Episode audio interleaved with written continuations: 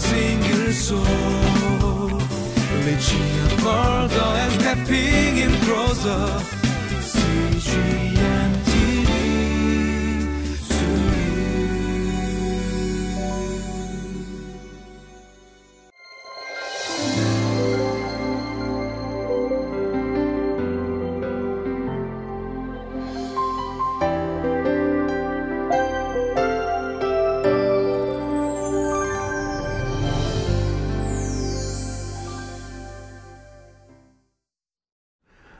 welcome you to Living Life.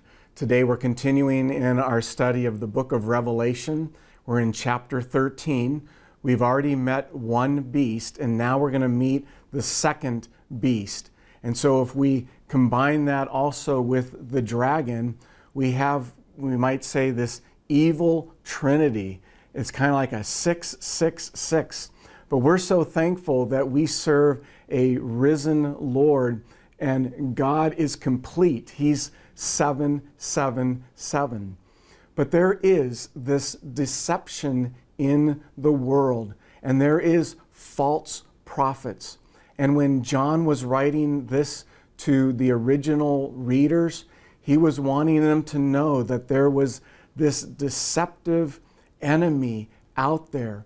And so he wanted to identify and to then encourage, though, the people of God. And so I just want to encourage you that as you look at a passage like this, and you know that back in the first century, how true it was that there was a false prophet, one that was against Christ. We might even say he was anti Christ. And he wanted to be just like the Lamb of God. And so he mimics in so many different ways and pay attention to how he actually does that as you have the passage read this morning. So let's really have ears to hear what God has to say to us as we now open his word and have it read for us.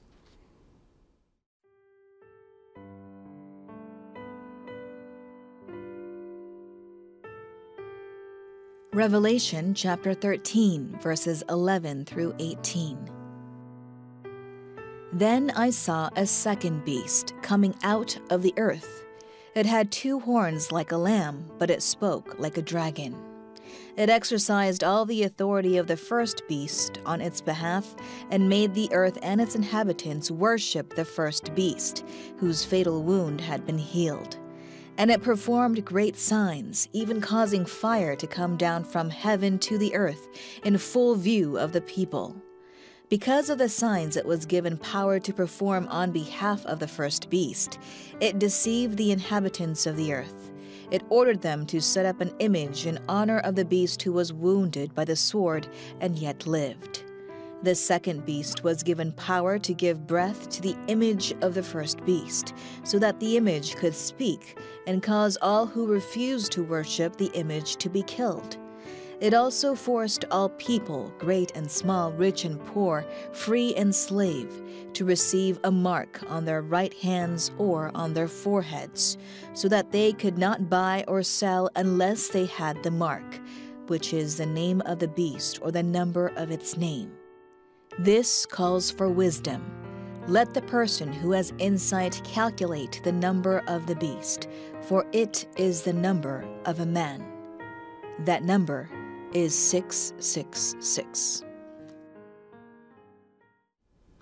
So we see right away in verse 11 of Revelation 13 that we're introduced to a second beast. The Word of God says, Then I saw a second beast coming out of the earth. And this beast is a false prophet and wants to mimic and be like the Lamb of God. And we're going to see, like in verse 12, that he made the earth and its inhabitants to worship the first beast. And so, this imitation of, of religion, and it's like he's wearing this regalia of religion, and people are going to look and say, Well, is this what is real? And then also in verse 13, we, say, we see that he performed great signs. And so, giving some credibility. But we have to understand that there is deceptive religion out there. And when John was originally writing this to his readers, he really wanted to let them know that there is deceit out there. That's what the enemy is. I mean, Satan himself, the dragon, we say, he wants to divide our loyalty to God. He wants to split our relationship with God and then also to split our relationship with our spouse, our children, our church. And he accuses the brethren, he accuses us and tempts us.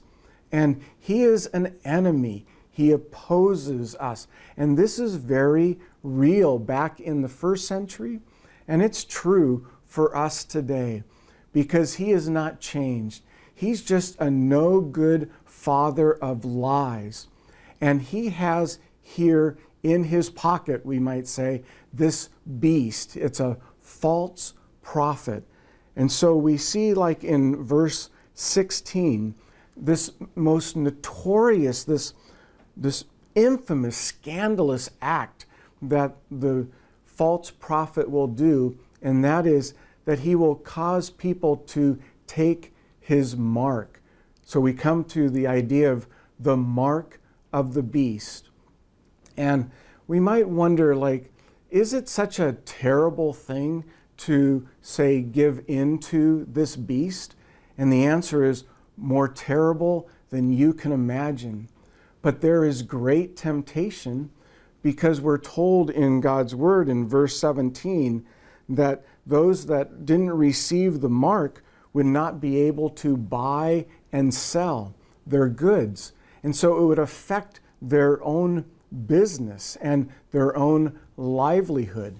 And so what's being called here for is the people of God to turn their attention off of God onto this false prophet, believe his lies, think that he's this cultural savior that's going to help them.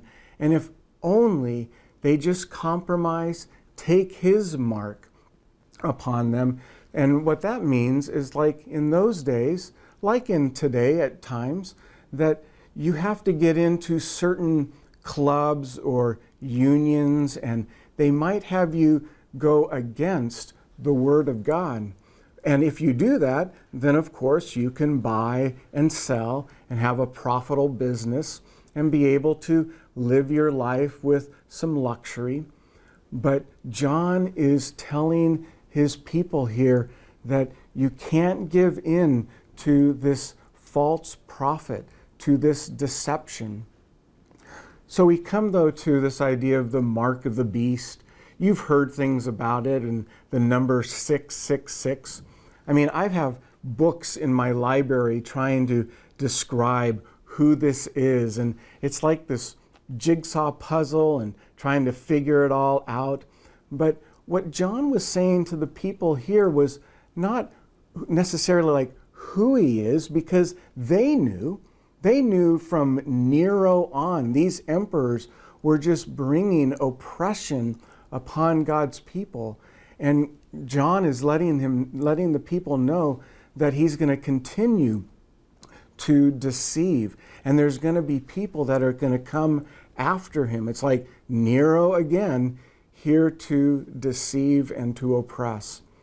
And so I want to encourage you that as you take a look at a passage like this, that you really understand that John is revealing this to us so that we can actually be prepared and that we would want to stick close to the true Lamb of God and not turn away to these false prophets that are among us.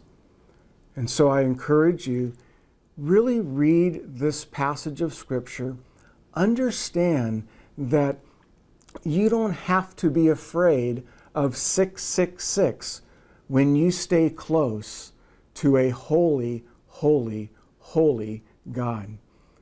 So let's keep that in mind as we live out our life today, living life, let's live it to God's glory and our joy.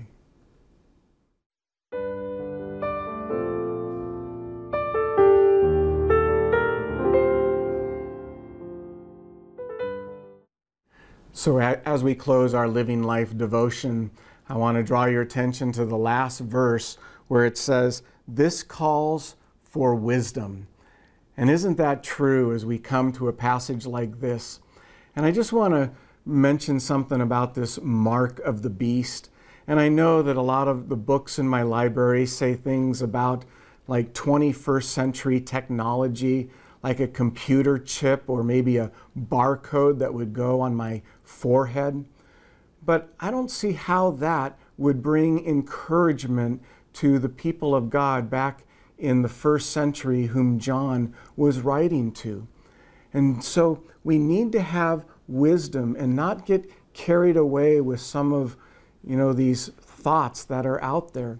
But it is true though that there is going to be false prophets and there's going to be opportunities to compromise and we need to stand firm. And the way that Revelation says it is that we can be sealed with God instead of being marked with the beast. And so there is a choice. And I just want to encourage you to stay close to the true living God. Let's pray. Heavenly Father, we thank you for a passage like this that reminds us that there is false religion out there, that, Father, there are false prophets. And Lord, we want to be wise. We want to be able to see clearly the Lord Jesus Christ and to follow him. And so, Father, I ask that you would help us in our faith, our hope, our trust, our confidence, that it would rest in the true living Lord.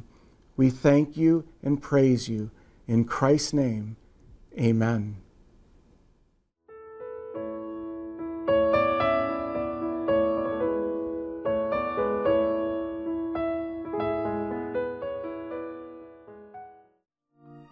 이 프로그램은 시청자 여러분의 소중한 후원으로 제작됩니다.